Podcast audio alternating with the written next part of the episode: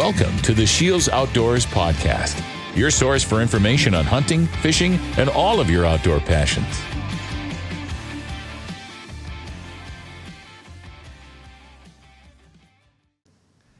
Hello, everyone, and welcome to the Shields Outdoors Podcast. My name is Mike Anderson, and I'll be your host for today's segment. Today, we're going to be joined by Josh Douglas, who is a Shields Fishing Pro staff a smallmouth fishing guide on Mille Lacs, and just an all around outdoor guru.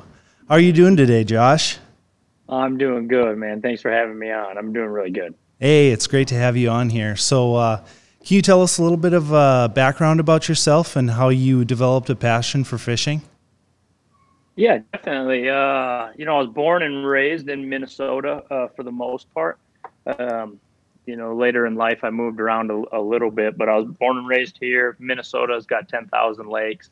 Uh, fishing's a really big deal. Uh, I was a big hockey player. I played hockey. I played golf in high school, and then I'd also I'd fish all summer long uh, like my grandparents' cabin and stuff like that. And really, you know, at, at the start, it was kind of anything more with teeth, walleyes, northerns, the chance of a muskie. But it was probably right around high school, early high, in high school, I started like get a a real love for the for bass, largemouth bass and smallmouth bass, and uh, it kind of just stayed with me. Like I, I would rather hunt and fish. You know, I, I played hockey a lot year round and, and, golfed a lot, but there there was times when I, I would have much rather chosen to probably go hunting or fishing uh, during that time. So what's nice is after high school and all that and college, you know, fishing is just starting basically, and for a lot of people, uh, competitive sports are ending around that same time. So uh, for me, I just kind of saw the saw the opportunity uh, to chase a dream that I had since I was a little kid, and and and just kind of kept kept kind of going that path uh, out of high school and all that kind of stuff, and just kind of chasing bass. And but I had to just you know I bartended at at night, I'd guide during the day, I did whatever I could to get come up with money for fishing tournaments and. And uh, which was hard enough when they were right here in the state. Really hard when they started going national and stuff. And, and I started qualifying for those and moving on. But uh, yeah, just kind of just kind of uh, grew up here in Minnesota, played sports, uh, love Minnesota sports all around, and definitely like our hunting and fishing for sure. Mm-hmm. Very cool. Yeah, there's just so much for the outdoors in the you know in that Minnesota area, and you you know you hit it really well. Like when you when you're in high school, really thinking about all these sports and stuff, and then you know for the majority of us, sports are ending once you get on to like college and you know that the outdoors is still there. You can still go out and That's enjoy right. that, and you know, especially this year, you know, it's it's still there for everyone. So that's very cool. Definitely there. Mm-hmm. So who have who have been your real inspirations throughout the years? Yeah, man, I you know people from my family members. Uh, I come from a divorced family, so I, I actually grew up pretty young age. They remarried, so I I had uh, two fathers in my life, and uh, both of them were into the outdoors, so that definitely helped. I also had uncles uh, that were that were big into it, or, or helped you know at least pave the way to keep my interest in it and let that grow, uh, as well as grandparents and stuff like that, of course. Uh, and then and then you got you know just watching a lot of fishing shows back in the day from guys like Hank Parker and Roland Martin and and stuff like that, to then you know getting into that that tournament scene and watching a lot of that from Bassmasters, FLW, uh, different different big tournaments, and just so there, there's a lot of them through the way from from high profile anglers and stuff that have done real good to uh, to definitely family that in the end encouraged me the the entire way. You know, it's I don't know if people want to hear their kid come to them and say, "I want to be a pro bass fisherman." You may as well say you want to be an artist or something. You know, it's it's going to be a tough, it's going to be a really tough road. But they were definitely supportive. You know, chase your dreams, make sure you take care of uh, you, you know things at home first, and and then uh, and go from there. And if it blossoms, it'll it'll be right. And so far, so far, all that's happened. So th- there's a, a lot of people I look up to, and definitely a lot of people I owe thank yous to. That's for sure. Mm-hmm, definitely, you you for sure need a lot of support if you're going to go down that path for for tournament fishing. It's it's definitely not just handed to you. Definitely not. So can can you walk us a little bit through the progression of of when you were you know super passionate about fishing to I want to try and turn this into a career and make a run at it. Yeah, definitely. That I kind of it wasn't really there was obviously a progression, but in my mind there never really was. That's just what I was going to do. Uh, so I just put everything around that. And and I have an awesomely supportive wife and Bree that that does a lot of that. But you know, at, at the start, it was Bree worked at U.S. Bank, and I bartended and and I guided, and you know, we heck, my first deal with her was I'll marry you and get you a house, but then I get to get a boat. You know, I get to get a Ranger boat. Was what I it was the first boat I ever had, a 17 foot one, and uh, we made that deal. She I held up my end of the bargain, she held up hers, and and she's been like uh, super supportive uh, throughout that whole way. So in my mind, it was just kind of always the way it was going to go. It was just how I was going to go about doing it. And I, I, didn't know, you know, I still fight it. You know, I, I looked up to a lot of people that have had fishing shows. I like that aspect of it. You know, I also like the hardcore tournament scene. Uh, and, and a lot of, a lot of people will graduate away from guiding uh, once they, once they hit kind of the bigger time or the bigger level tournaments and stuff like that. And they start accruing sponsors, but that's something that I just can't let go of because uh, that's like what got me there. And and me catching a big one feels really good, but it feels equally as good watching somebody else catch catch a big one. So really, the the progression was in some way super fast, other way super slow, and, and in my mind, it's still way got a long ways to go. You know, like as soon as you accomplish one thing, then there's three more things that you want to accomplish quicker. At least that's how my mind it kind of is, is, is put together. So uh, yeah, the progression. I just you know, I bartended heavy. Uh, I was able to make that work for me. A lot of people have a regular 40 hour work week, you know, and a, a, a, what we would call in the serving restaurant industry a normal job. Uh, it's tough to get out of that because you got your two week vacation period or a three week vacation period. And it's, and you can take that, but that ain't even enough to get through a season, you know, so it's really hard to make that. Well, with the restaurant industry and, and bartending in particular, uh, I was able, you know, if I'm not there, I'm not getting paid, but I can just have people pick up my shifts and leave whenever I want uh, to go to go play fisherman, you know. And eventually, I got you know the right bites and stuff like that at the right times, and and then the sponsorship level comes, and and eventually we were able to get Bree out of her job as well, and and you know now she she runs around with me and the dog and takes our picture and does all the video stuff and kind of keeps the that really makes the dream a reality at the end of the day. Mm-hmm. Yeah, that's very cool. The kind of dynamic you have going on where, uh, where Bree's just your photographer in the boat. You know, it's it's a lot easier to convince the wife to to let you go fishing when she's just kind of going with you each time. Yeah, hundred percent. And that that was definitely the hardest part with the start was just being on the road and away from being away from her. You know, there's not a month and a half. That's a long time for a couple to to endure, especially when you have ups and downs all over the place. So, uh, uh, yeah, definitely, she she's been a staple there, and and the progression is just it just comes. You can't force it; it'll come natural. But if your passion is there, then really, I, I'm one of those that believe you can kind of accomplish anything you want as long as you follow the passion for sure. Mm-hmm, exactly. You just got to find something that you're really passionate about and uh, and stick to it. So, no doubt. Yeah. So this year's been a little bit different for everyone. Um, how has uh, how has 2020 affected your schedule and kind of way of life? Uh, yeah, you know, it's it's sad. It, it 2020 is a, a, tough year for everybody. It's weird. Um, you know, definitely COVID has changed a, a lot of things. It, it created. Uh, I mean, I canceled out our whole season and then rescheduled everything. So it kind of threw everything up in the air. Um, but you know, at the same time, you, I, I, just try to find whatever good I can in it. And I know there's people that are are sick and stuff like that, and we do got to do our part. Uh, when it came to guiding and stuff, it definitely affected me. I only take out of state trips, and I had people booked since January, February of last year for this past season.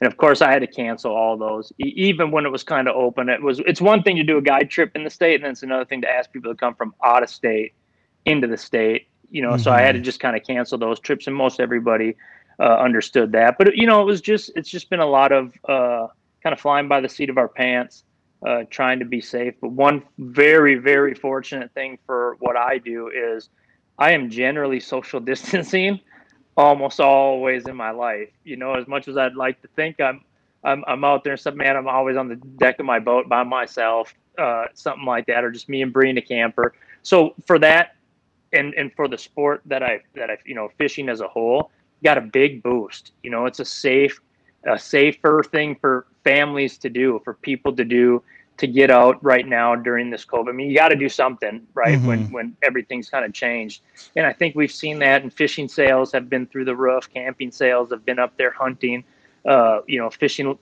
fishing license sales, hunting license sales. There's been a lot of positive uh, to come up to come out of this. So so you know for what I do. So hopefully this goes away. Everybody you know can get back to you know healthy activities, but hopefully this one stays. And for us, it was just kind of like uh, again just tournaments kind of run our life. So if they reschedule, they reschedule.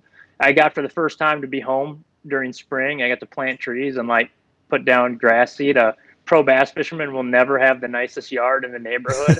uh, might even get a letter on your door, like you, you know what I mean. We're just not there a lot, so got to do some fun stuff like that, and got to see Mille Lacs during the pre-spawn ice out. I've never been home for that period. I've always been on the road, so uh, it's been some ups and downs. But hope, hopefully this thing goes away. We can all get back to normal. But sometimes you just got to make lemons out of lem- or lemonade out of lemons. You know what I mean? Oh yeah, absolutely. And you know, you touched on it really well with just the you know more people getting into the outdoors. It's a great social distancing activity to do, whether it's hunting, whether it's fishing, whether it's camping. You know, those kind of activities at their core are kind of getting away from people. So it's just and it's so fun to do. I mean, you can you can talk until you're blue in the face about how fun going out and catching a bunch of fish are, but until you actually like experience it yourself, then you get it.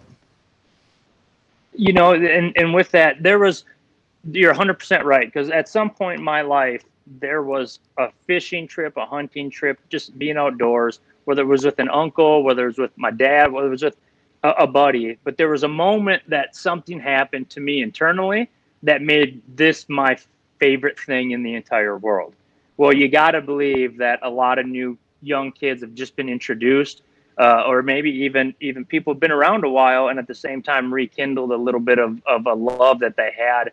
That work and everything just was in, you know, not necessarily in the way we got to do what we got to do, but at the same time was able to kind of circle back to that. So you got to believe the future looks bright. That if just in a numbers game alone, there's there's been other people like me that got touched by the outdoors this year, and uh, you know that that's good things for to come, you know, for the animals and for us as, as outdoorsmen. Mm-hmm. Yep, exactly. Because I mean, with the increased fishing and hunting licenses, you know, that's just increased dollars toward habitat and preservation. So very cool to see. You know, hope, hopefully, you know, people's enjoyment of the outdoors really has uh, has some staying power. You know, 2020 and beyond. That's what I think. I think we're in. I think we'll be okay. I think things will be good there. Mm-hmm. So let's go back to that tournament uh, format a little bit. What has uh, so you said the schedule has changed? Like, has has there been any like other format stuff that's changed with it? No, no, not really. Um, I mean, just just maybe different ways that they're doing uh, weigh-ins. You know, keeping them more um, socially distant. You know, if, if, if as best of their abilities that they can, and really, it, it kind of sped sped things up, which is nice because at the end of the day, our number one concern uh, shouldn't be, you know, sponsors shouldn't be. I mean, those are up there. Don't get me wrong, but it's those fish, and we need to get those fish back in the water and all that. And they do a great job with it. You know, I, I catch the same bass every year because of catch and release. I, I know numerous bass by names because of where where they go to. So uh, I, I, definitely saw an, ex, an expedited, a little bit better expedited process during that. More hands on deck as far as moving people through weigh-in lines. You know, a little less talking up on the stage. I, I, personally, for me, I think that's a good thing because we all have a social media outlet that we can thank our sponsors and promote ourselves and thank the organization that we're fishing for and all that kind of stuff. But at the same time, again, if you can get through that process, just allows people to get those fish through the stage, wade in quicker, and back out. So that that's where I saw it, and then definitely attendance. You know, numbers numbers went up for they were already kind of surging and getting higher for for all the bass fishing leagues, and it just seems like now there was a, a bigger presence, bigger group um, of people watching watching out there. So I, I think all in all, I mean, mainly everything was like everywhere else, COVID safe, taking extra precaution to make sure we're keeping everybody safe and, then at the same time, though, I think the fish who aren't COVID, you know, susceptible, I don't think them also I think are going to reap the benefit too because we are we're, we're moving stuff through and and I think that opened up a lot of people's eyes on how fast of a process that can be. Mm-hmm. Very cool. Can you talk a little bit about how your strategy changed from uh, from the schedule change? So like basically a lot of your tournaments got pushed back one month or two months. So like these lakes that you're normally used to fishing in June or July, and now you're fishing in September. So how does how does your strategy change on a per lake basis there? Definitely changed because not not only did they, I mean, some tournaments maybe were supposed to be in March, ended up being in October. Those are two totally different different things, you know, different times a year. Um, I didn't find that that affected me as much as just I like to have things just scheduled out, know where I'm going to go, especially that we live half of our life in our Lance camper. You know, we like to know where we're going to be. Uh, you know, I was only in my fourth year on the FLW tur- tour, so there's still a lot of fisheries I don't know that well. So I'd like to pre-practice for them, at least get there and know where the dang boat ramp is. You know, stuff like that where I go to get gas. So that kind of kind of affected. You know, there there was something there to just everything kind of getting scrambled and and the the really the not knowing. You know what's going to happen. Are we going to fish? Where are we going to fish? When are we going to fish? All that kind of stuff. I think weighed weighed on on me personally a little bit, but at the same time, you know, you just you got to show up to them because you can have uh, some absolute banger tournaments and stuff like that that nobody can ever take away from you when that happens. So it's just uh, I am looking. It's been a lot less stressful uh, season right now because I think things look bright. If they were able to get through this last year, I'm pretty sure they got. Uh, you know, next year I think we're all starting just a little bit later next year. Uh, usually by mid January we'd be well un- underway for tournaments, and now it's starting to look like more February, March. So, you know, hopefully everything will have a little bit better better rhythm. But still, I mean, I, I just want to take this time to say hats off to the organizations, Bass, MLF, FLW. They did an awesome job to make sure that uh, we could be on the water and doing our job because uh, we all have sponsors and stuff like that that we need to be out there working hard for, and they really busted their butt to make sure we still have that platform. Mm-hmm. Yeah, it's crazy just the amount of moving parts going along with all that stuff. So yeah, really, hats off for everyone to keep uh, keep moving in a positive direction and keep things going. Definitely, that's all we can do. Really, at the mm-hmm. end of the mm-hmm. day, is just stay positive and go fishing. You know. Yep. Keep on keeping on. That's right. all right. So so when you're uh, when you're fishing your tournaments, you're going to a lake that you've never fished before What's your process? How do you kind of break it down and look for areas to start? Yeah, um, man, I've got again being a just complete my four year fourth year. I've gone through trial and error in that department, and I think you're always kind of fine tuning, fine tuning it. Uh, too much like research and stuff like that can hurt me because then I have a little bit too much of a preconceived notion of what it should be so instead, I like to just look at tournament results, stuff like that, see what the weights are because I'm a numbers guy. Numbers don't lie. So that you know, fishermen lie sometimes. Sometimes fishermen's lie, but at the same time, the the numbers don't. What they bring to the scale is is what's really happening. So I like to look at that. That way, it gives me an idea of what I need to be catching in practice.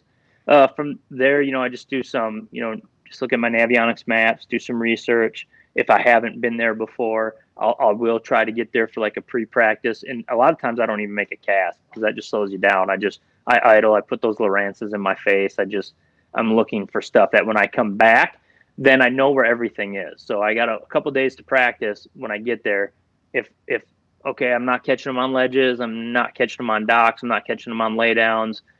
What's next? Where's where's the where's the grass? Where's the milfoil? Where's the hydrilla? I know all of a sudden, boom, boom, I get some bites now I know where that's at on the rest of the lake. I'm not still looking, going and looking for it. So uh, my main goal is to stay efficient and definitely use my time that I have mm-hmm. there. But outside of that, I don't get too too crazy on it. I, I like to use my nose and just sniff them out, sniff them out when I get there. And and those are always my best tournaments because then the confidence is there. Everything. Those are your fish. You found them. You know how to change with them and so that's you know if, if you get if you if you looking up too much stuff and you have too big of an idea of this is how they're catching them because the last two tournaments are won this way, well, two things: one, if that ain't working, uh, then you've already wasted half your practice not following your nose, and at the other point, if it is working, well, a hundred other guys know that too because that's all public information, so they're all doing the same thing. So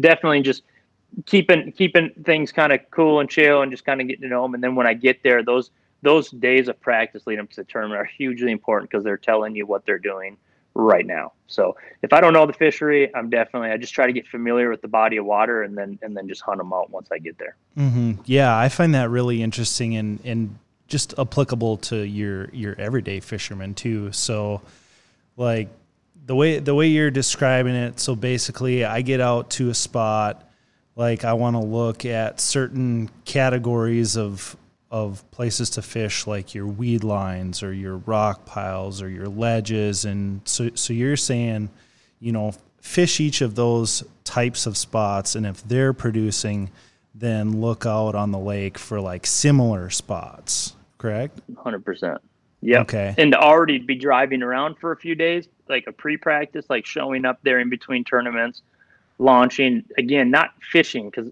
fishing a lot of times you're a month away it all changes and you have all these preconceived notions again of how you're going to catch them. But instead, you know, know where some deep rock is, know where the weeds are, know where the laydowns are, and then when you start getting bites, you start knowing how to run around and kind of adapt to that and and and exploit it really. Yeah, yeah, absolutely. And that's just where electronics, you know, play such an integral part. You know, I've been I've been fishing for 30 years now, and it uh, you know it went from like a bobber to tossing daredevils in a river to you know pulling spinners oh, for yeah, walleyes and you know yeah. it it was never really all that intensive for for using electronics but now I've started like getting into the jigging Rap game and and really looking for yeah. structure and stuff like that and it's it's just a game changer what the new electronics can do when it comes to really fine tuning your fishing game. It, it, it is a big one. And, and the thing is, is I've done a lot of electronics training. I wish I had the time to do it more still where I can jump in people's boat and trick it out.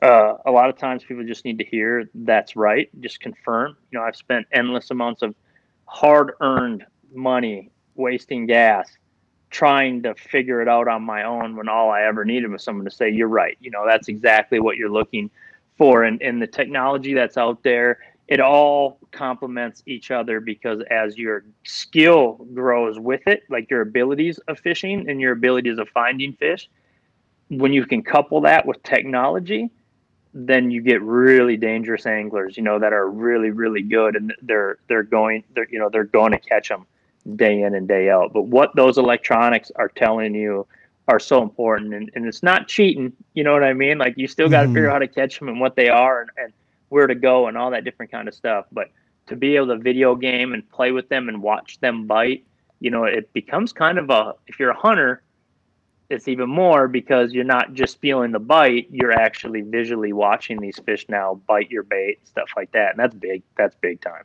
I mean, mm-hmm. that's it's addicting is what it is. It's real addicting. Yep. And you, and you brought up a really good point about like what electronic a person should get. Like if, if you've never yep. really fished with anything, you know, get something basic, get yourself really comfortable with that.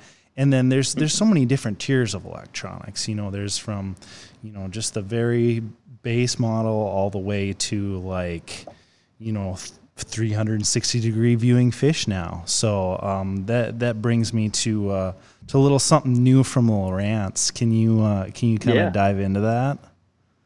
Yeah, you're talking ActiveTarget is what I would imagine we're talking about, and the ability that, to be yep. able to see live in, in front of the boat, um, to be able to get like a perspective style view of the structure as well and down, and that that's a big deal. You know that technology's been out. Lowrance has had it for a little bit. Of course, Garmin has it. That's a very popular one. Um, uh, I've used the Lowrance for for a, for a good amount of time. The one that's been out. Uh, from what I've seen of the new ActiveTarget, of course, I have it, but we're frozen now. And so I haven't, I'm just chomping at the bit to get out there. But from what I've seen of it and what I'm hearing from, uh, you know, my co-parts down in the, in the South that are already out there fishing with them is it's, it's huge. And, and again, it shows you where the fish are, not only fish, but it also shows you your target. So uh, at the cup, last year at the Forrest Wood Cup, I used Lowrance's LiveSight. So they're not well, not their current version, but what was their current vision version as of a couple days ago, just to be able to creep up on brush piles. I idled for three days straight without making casts. I did it at Sam Rayburn this year. I did the exact same thing. I idled for days looking for brush piles, marking them, not fishing them, just marking them. Uh, getting my boat right over the top of them so I knew right where it was. Well, the trick, though, is when you creep up on those brush piles to keep them far away from you. They're, they're no secret they're there. They get fished heavy, so you got to stay away from them, and you have to know where they are. If if I if it takes me five casts every time to find it, and then three more casts to relocate it, that is just a waste of my waste of my time. And can I still have a good tournament? Of course, but to be able to sit there and look forward in the water and just see that there's that brush pile right there is is really a huge advantage because now I can make every cast I'm hitting that thing. And then I watched my progression from at the cup. I couldn't really tell you if I was seeing fish in them or not. I knew I could see the brush pile. I've gotten so good with with the LiveSight over the course of the year that then I'm sitting there at Rayburn, not leaving the brush pile because I can see one there. Just trying to hit my bait in that right spot that's going to trigger that bite. And sometimes it works, sometimes it doesn't. But some key fish uh, that got me second place and dang near got me a trip to the classic. Uh, I caught because I could I, I just did not leave that brush pile until I got that fish to bite, you know, and, and stuff like that. Or and even more scene environment. That's what I tell everyone in electronics training. Electronics for me are to find their home and to show me an environment. I need to see that the place is active, that it's going on, that there's stuff there. And that can be bait, that can be, you know, bluegills, it can be big predator fish, whatever it is. I need to see that something's there because there's a reason why, and from there I can sit there and try to you know find if if I get on them good enough to where I can really fine tune them, great. Uh, but still, the advantage is mine because I just I'm not I'm not guessing. And fishing for a lot of people is guessing. It was for me growing up. Loved my dads and stuff like that a ton, but we were guessing when we were out there. We were no map, no nothing, sitting over something with a bobber and just hoping that we got bit. And if there's one thing that I cannot stand to do, it's guess. I like to know exactly what's going on. And, and that technology, that ActiveTarget will now give me 2021 is going to be going to be really good because not only have they caught up, but I think that they've surpassed. So I'm I'm really excited for what the future holds with Lowrance. That's very cool. So so is this all like live real time information then, or is there a sort of lag with what they have going on? I, I mean, we didn't have a leg. Like I said, I haven't been able to put it on my. I have it. I haven't been able to put it on my boat and play with it. I've seen. I've been involved in meetings and stuff when they've showed us what what they have in a similar version of what we're doing now. Um, but LiveSight was pretty was was it was it was live. I mean, it's it's live. It's I mean, obviously you have a little bit of a delay with anything, and and lifting your rod, but I mean, I'm talking it's a millisecond. You know, it's mm-hmm. I don't even know how to judge a millisecond, so that could be a lie. But still, it's fast. You know, and it's like yeah. right there, and you're watching the fish react, and that's that's a big deal. You know, I can tell you, I go out here on Lake Mille Lacs when I'm guiding, or whether it's a tournament, it don't matter. If I go out here, I can see. I get to a couple areas I'm familiar with. I'll start throwing baits in there, and I'll watch how the fish react. And anyone who's fished for bass a lot knows in the springtime that you can see them a lot of times, but throwing a bait at them makes them just spook and go away from it and not give mm-hmm. you a mm-hmm. good reaction to what you're throwing. Other times you throw something and you get them to kind of, you know, creep in and look at it. And, and all of a sudden you're like, oh, I'm drawing his interest. No different than rattling for a big buck or something. Sometimes you rattle and you watch the white tail go and you, you scared him. You did worse. Should have just let him come in. Other times you rattle, he comes right in. So I can throw a, an array of baits on my very first spot, see how the fish respond to that, and then every day it's different. People hit me up every day on my direct message. What are they biting on Mille Lacs? It's like I got eight things on my deck in my boat, and I'm going to rotate through them, and until they tell me what they want to bite that day. You know, I I don't want to eat a T-bone steak every day. I like T-bone steaks, but I definitely don't want to eat one every day. And I'm guessing fish are kind of the same, you know, and they have an attitude. So if I can kind of get that. Uh, figure them out and the more i can tell more i can see live the, their reaction the bite. I mean all that's cool. You know like you were saying a Jigging Rapala that's awesome. Watch them we'll come up to it and bite it and then just set the hook like i got one. You know that stuff's cool. But also just to learn and every single day now i watch how much better i get by the day because the technology is confirming it. It's it's putting more pieces of the puzzle together. And I've seen, you've said, I, you know, some people underutilize electronics, some people overutilize them. I have seen people put $10,000 worth of electronics on their boat strictly for them to know what the water temp is and what the depth is. Overkill. I've also seen people, on the other hand, put a couple hundred dollars worth of electronics are so good at that, but so stuck in their ways to not want to move up with the technology that you're like, you're a really good fisherman. You really, you know, so to find that happy medium in there, do you need to go spend 10 grand? No. Do you, you know what I mean? That there's a happy medium for every fisherman out there. And the technology definitely makes, makes you better and takes a lot of that guesswork takes a lot of that guesswork out of there. Mm-hmm. And that's where you know a place like Scheels comes in perfect. You know, we have such a wide selection of electronics. Like, stop in, talk with one of the experts. You know, they want to hear your story, anyways. I mean, they're they're sitting in the fishing department. They want to talk about fishing. So, you know, t- tell them what you like to do. Tell them what. Uh, what you're going for, and uh, and they can help you get into exactly what you need. and that's where Scheels is different than the rest is going in there and getting the education of being able it, for me i get a lot of people that are, I, I spark people's interest. That's my job okay? Mm-hmm. spark people's interest in a product spark people's interest in a new technology whatever it is. And and then from there they have a million questions right?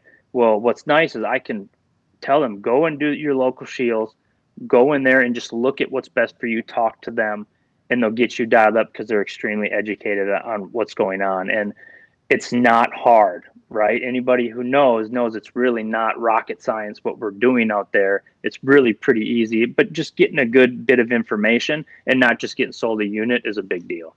Mm-hmm. Absolutely. So, uh, so what does being a uh, a Scheels Pro staff member mean to you?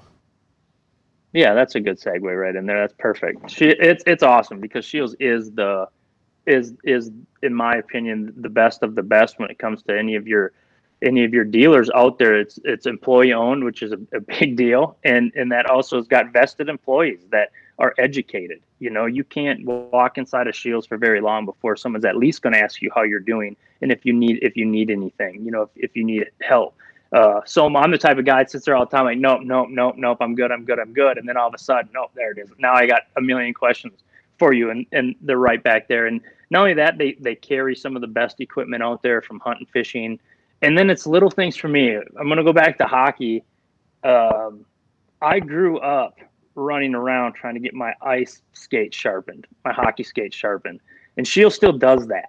You know what i mean? Like they're actually a big chain store that will still sharpen your skates and and stuff like that. And to me that's just it's it's a small town mom and pop feel at a, at a place that has literally everything imaginable. And if you think it's just an outdoor store, I might talk about that a lot, but I can tell you Bree's checking account will show you that it's not just for it's not just for outdoorsmen and stuff like that either. They got a bit of everything at oh, that store. Oh, absolutely. Yeah. I've uh, I've worked for Scheels for, you know, a year and a half now. And um, my first purchases at Scheels when I started working, you know, I'm just a huge hunting and fishing guy.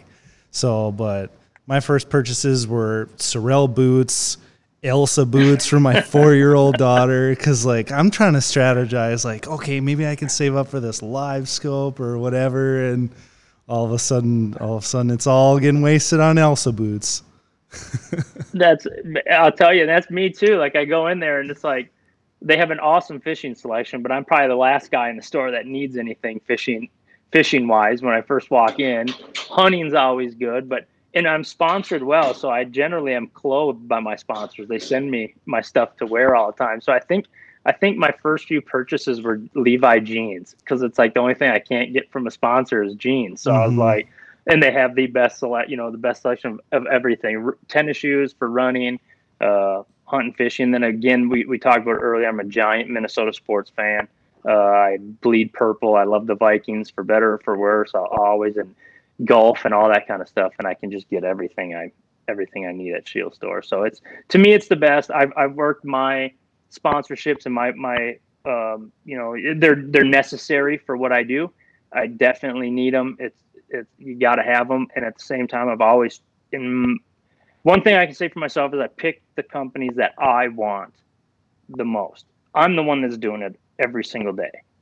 I want the best equipment. I want the stuff that I dreamed of having as I was a kid out there doing that job. So I will start from the ground up with that company to stay with them and just grow.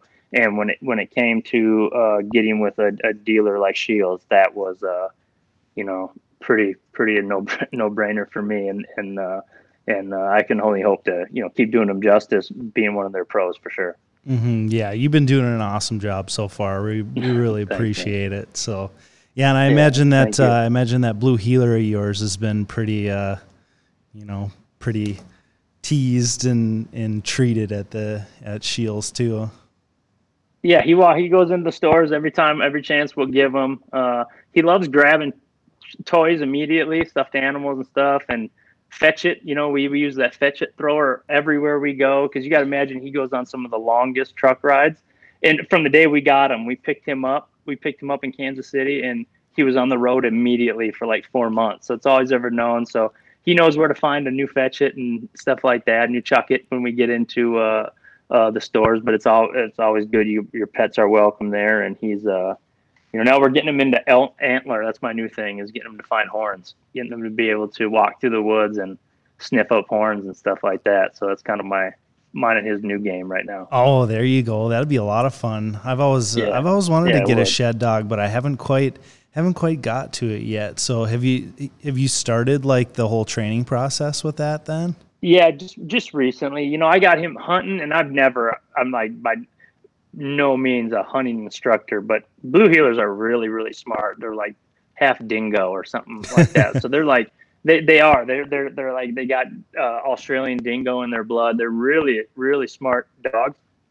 So it doesn't take too much, but he has a nose and me and, and my buddy Andy and some people got him out hunting and stuff like that. And he's a, he's a birdie dog. He, he fetches anything. That's his thing. He wants to go get it. And you know, Lutsen's a natural cattle dog on his own, so his instincts are to herd you and not not run away from you. So he always going to want to stay really tight. So we were able to get him out and uh, you get him pheasant hunting and grouse hunting right away. He's really good at that. He has a nose and he just took to it so quick that I, I just started hiding little horns around the house, let him smell it and hide them.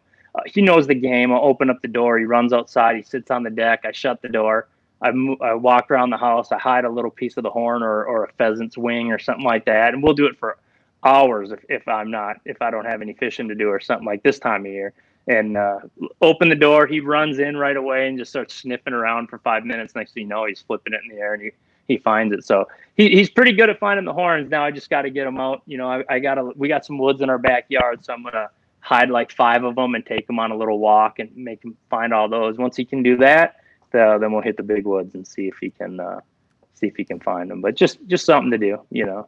Yeah, that's very cool. And, you know, I, I'd never really thought about a blue healer for for a hunting dog, you know, but it does make sense. What I really like about about what you said is just that that they want to stay close to you and then it just makes that yeah. a whole lot easier because you know like everyone's hunted with that one lab or whatever that's halfway across oh, the yeah. field oh yeah watching pheasants jump up a mile away before you can ever get to them for sure yep, yeah that is i'd say that has to be one of the most painful things of pheasant hunting is like oh, yeah. you you spend so much time waiting and anticipating and getting all your gear ready you know getting out there and then all of a sudden like they bust out 200 yards in front of you and you have no chance and you just watch them fly away. yeah. Yeah. I mean, they, they get smart. You think they're just going to land somewhere close, but they don't. They keep going. But yeah, there's nothing better than a good, good bird dog and then nothing worse than a bad one. So you got to find that middle ground. But, uh, yeah, he's pretty good. He, he, you know, those reeds and cat tails and stuff like that get pretty. He's pretty low bodied, but uh, when it comes to hunting, no, healers are good, good like that. They're not runners. You know, we had a Rottweilers before that, and that got a little tough on the road. You know, we did it for a while. Had Keegan with us on the road, but they're herders as well. You know, Rottweilers are herders as well, but they're more of a, like a sheep herder. Like uh, blue heelers are a lot smaller than a Rottweiler. You know, he's mm-hmm. only 45, 50 pounds, but he don't back down from absolutely nothing. If he sees a mountain lion, that's my bad day because he's going to chase that thing. That's just what it's just in his DNA to chase something. So, uh, um, yeah, he, he's a cool dog. Definitely mm-hmm. a good breed for for hunting. I think. Yeah, definitely a good looking dog too, man. They're pretty. Yeah, thank you, thank you. Don't let him hear that.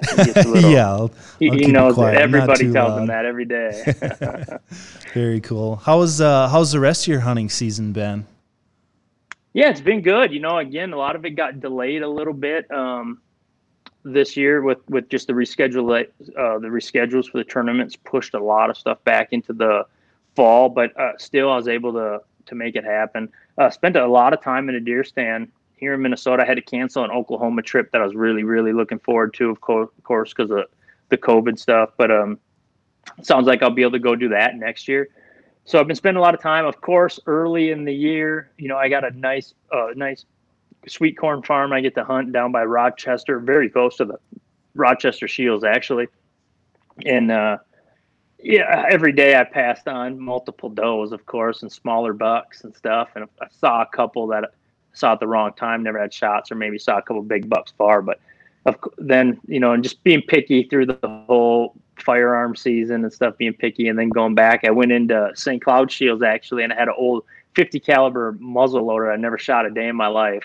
And uh, I think I traded my dad one of my old Lowrance graphs for it at the end of the year for his his Alumacraft, you know. So I went there and had them they put a new scope because that just got passed in Minnesota. You could put scopes on muzzle loaders and helped me out a ton.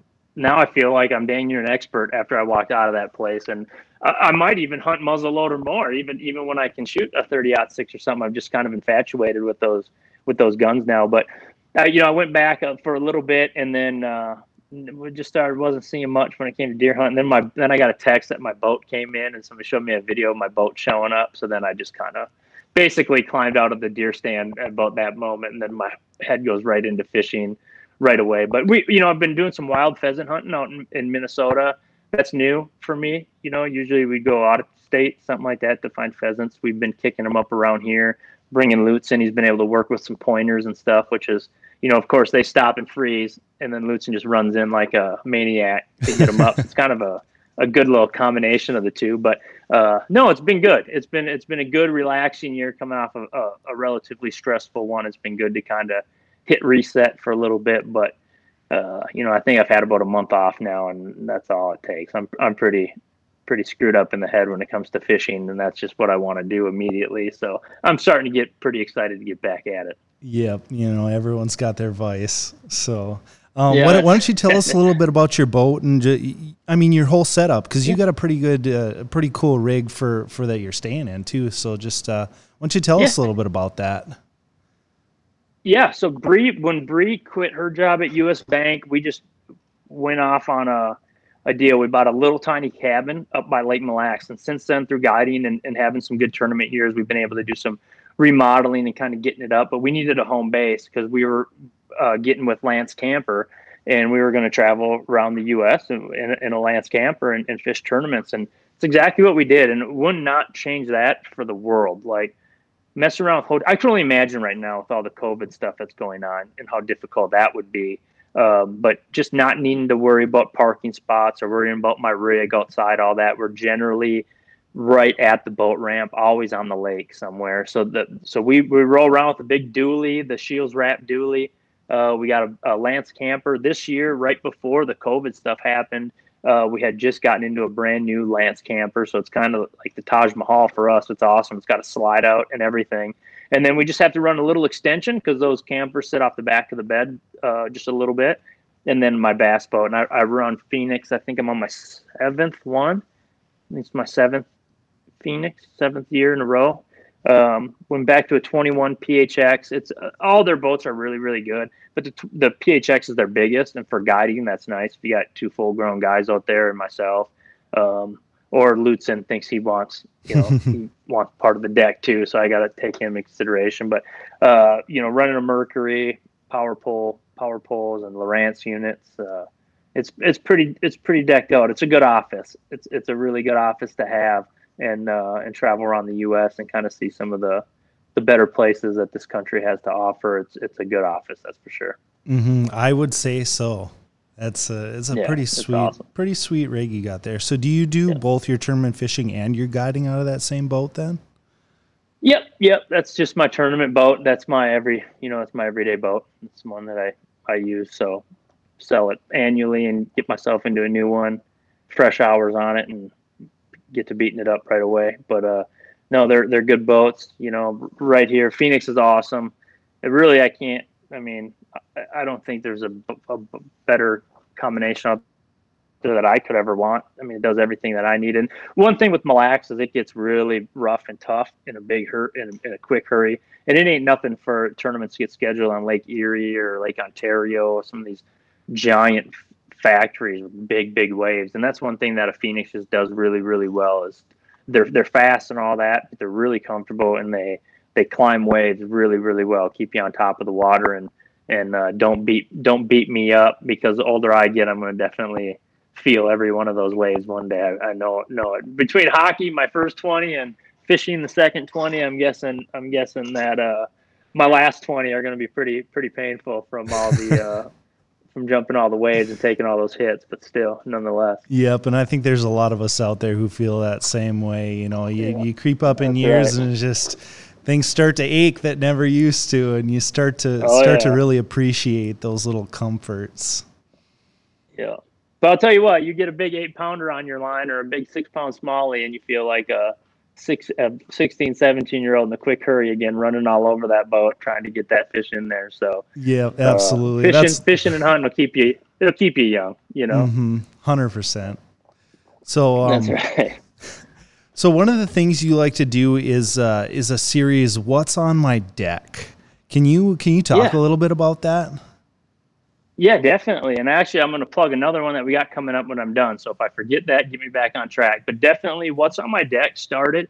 You know, when when COVID happened, at first everyone's kind of like, you know, what is this? this I mean, my, I think I was one of those. Oh, this will go away in a week. You know, everything works out, and then kind of started getting like worse and worse. Next, you know, you know sports are canceling then you know it's like pretty serious and then bass fishing followed and and all that and you realize okay this this is a serious deal. Well then you go into i still have a job to do and i don't know when i'm going to have a tournament you know and tournament fishing isn't all of it. That's for dang sure. Our social media and and just everyday fishing and stuff is kind of a kind of a big deal. So yeah what's on my deck? So basically when when covid kind of came in and it got serious tournaments started getting canceled and really I was left, you know, what, what, what can I do for my sponsors? You know, places, you know, even take Scheels was closed, you know, there for a while, stuff like that, and nobody really knew what was going what was going on. So I, Bree and I just kind of sat down and said, you know, this is a, this is really an opportunity for us to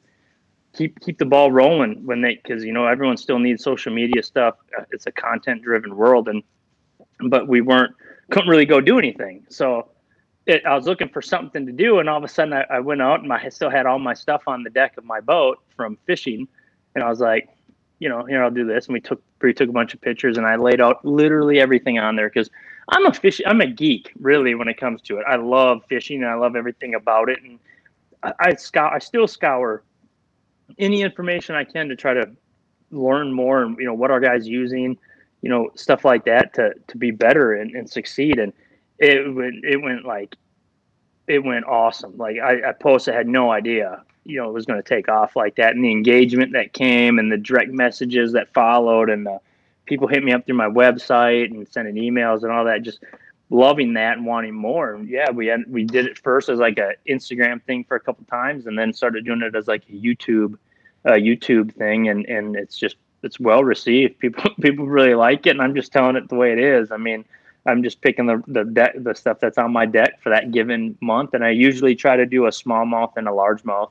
One if you know smallmouth during the summer months for the most part, and then largies all time of year. But uh, it, you know, it's it's it's an in-depth look at what we're really using, what knots we're using, what line you know I got on there, and uh, from jig heads to hooks to rods and reels and everything in between. And it's been super popular. People people really take to it, really like it, and uh, and definitely the engagement is there. Like I, it's mm-hmm. a full time job answering questions after I do a, a new one for people, you know, just stuff like that. But then what's cool is a week later, and all of a sudden, I, am not kidding you, I'll get people will. It might be another dealer, and I've had it numerous times. Scheels, where they send me a Scheels uh, uh, Scheels bag with literally the stuff that I said that I was using. They went out and went to Scheels and went and bought it. You know, and, and you're just like, that's awesome, man. People people are listening, so I'm, I'm people keep tuning in, I'm just going to keep giving it to them straight. Uh, mm-hmm. And uh, you know, we, we have some secrets, but at the same time, uh, I still got to catch them at the end of the day. That's that's my job. You know. Yep. Yep. Absolutely. I I totally love that segment because it's just it's a great digestible segment of a ton of information. It's like this is working yep. right now for me. This can work for you too. So love it. I yep. uh, so I want to I want to give my own version of a of a what's on your deck for you. So okay, you can do five setups for the rest of your life. What are those oh. five setups that are going to be on your deck? And you're not going to give me like largemouth, smallmouth, just five. No, you it. you get five setups. Can never change them. It's just five different setups. Got to get All you right. through the rest of your life. All right. If you're only going to give me five setups, which is very difficult for for me to do that, and that's going to have to at least cover smallmouth and largemouth combined. So my first thing is going to be a jig. Um, you know, I'm, I'm going to use an outcast tackle cage fighter jig, and reason why I'd want that one, it's got a horizontal line tie as, as opposed to a vertical.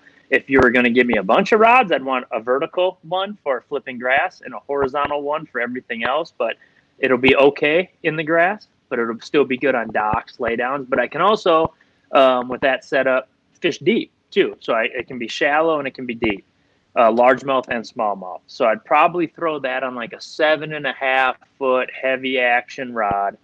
Um, like I said, all mine would be G. Loomis and Shimano, and then uh, and probably a seven speed Shimano reel, something that I can catch up line, kind of quick, but but not too fast because I might try to move, you know, fish deep, fish shallow, and everything in between, and probably like straight straight fluorocarbon line, uh, straight Seaguar fluorocarbon. I'd say 17 pound test would be pretty good all around for fishing deep, and still thick enough for like the heavy heavy cover. So that would be my first one. My second one would be a Ned rig because I can catch smallmouth and largemouth. It's a finesse a finesse presentation. Um, of course, I'd use my Ned head, the Outcast Tackle Perfect Ned head. Uh, I've been really digging the 10,000 Fish, which is a catch company bait, uh, Sakoshi bug. It's like a little crawdad, but it has that ElaZtech style mm-hmm. plastic mm-hmm. to it, which is kind of the key with the Ned rig. Uh, seven foot medium action spinning rod. Um, another topic, so a spinning reel. Uh, and then I'm, on any spinning setup, I run braid to fluorocarbon uh, leader, braid mainline fluorocarbon leader. So that would definitely be number two. Number three would have to be a crankbait. Uh, growing up in Minnesota, actually, I didn't throw a crankbait a lot. So I kind of got my front teeth kicked in in tournament fishing the first couple of years because uh, so much of it is just moving around and finding fish and looking for ones that are willing to bite. And uh, and shad is a big deal everywhere else in the country outside of Minnesota. But even here now, I've taken what I've learned other places, brought it back home. So a crankbait would have to be what it would be, and I would use a, probably like a seven foot medium heavy, but that's a crankbait rod medium heavy, so it's it's a little bit more parabolic, a little softer than your regular ones. Uh, and then you know you, whatever crankbait. If if, if uh, I can only pick one, I'd, pr- I'd probably pick a, D, a Rapala DT10 because I can still fish that out to at least 10 feet, but I can also fish it shallow if I work it really slow, I guess. So, uh, uh, and, and the DT series of crankbaits are one of my favorites for sure. Um, that's three. I'd have to have a top water and I'd be stuck between like a buzz bait or a walking style top water bait, like a Zara spook or something of that nature. Uh, so either way, I'm still gonna need a top water rod. So I'd use like a seven foot medium action rod. I use braid on my top water, and if I got to pick one, I'm gonna say a walking style bait because I can still use that and not move it at all when I need that presentation where a buzz bait will sink if I don't just move it fast. So I, am going to take a walking bait, but I can still move it fast enough to make it disturb the surface like a like a buzz bait would. So what's that? That's four. So I get one more. That's four. You got your last one. And last but not least, I would have to definitely go with a Carolina rig. And the reason why I go with a Carolina rig is it can be fished real deep. It can be fished super shallow. It can be fished through weeds across rocks. I mean, basically, it's it's anything is deadly to a bass like weightless plastic.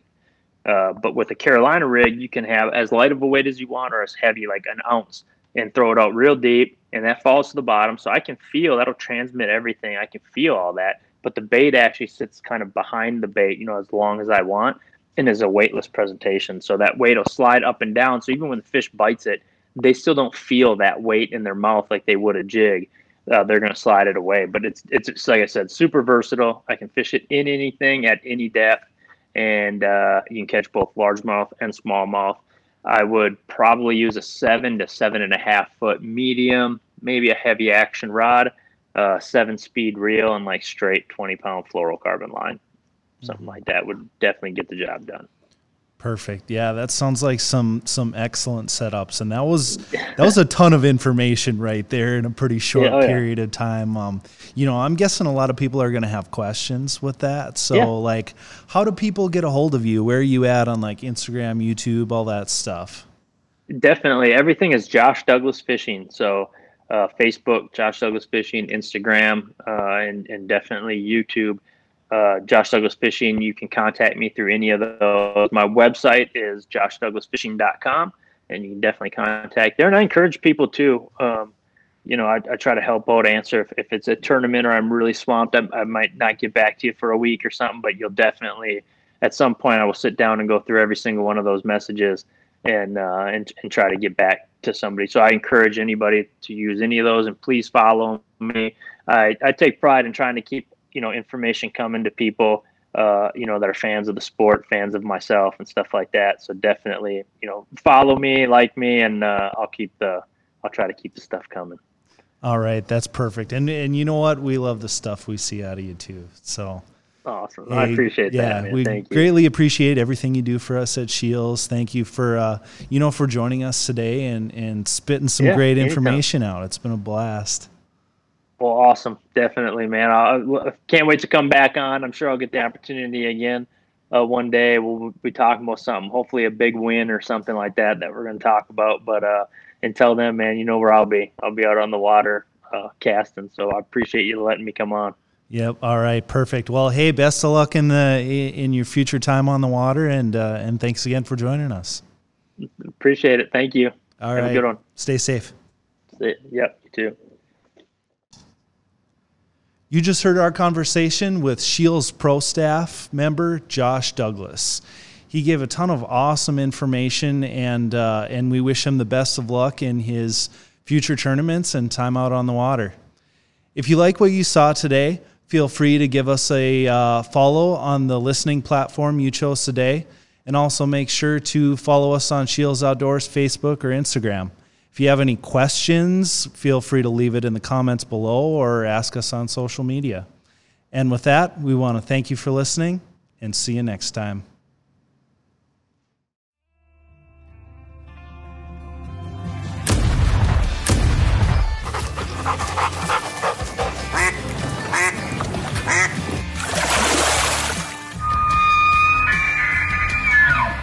Thank you for listening to the Scheels Outdoors Podcast.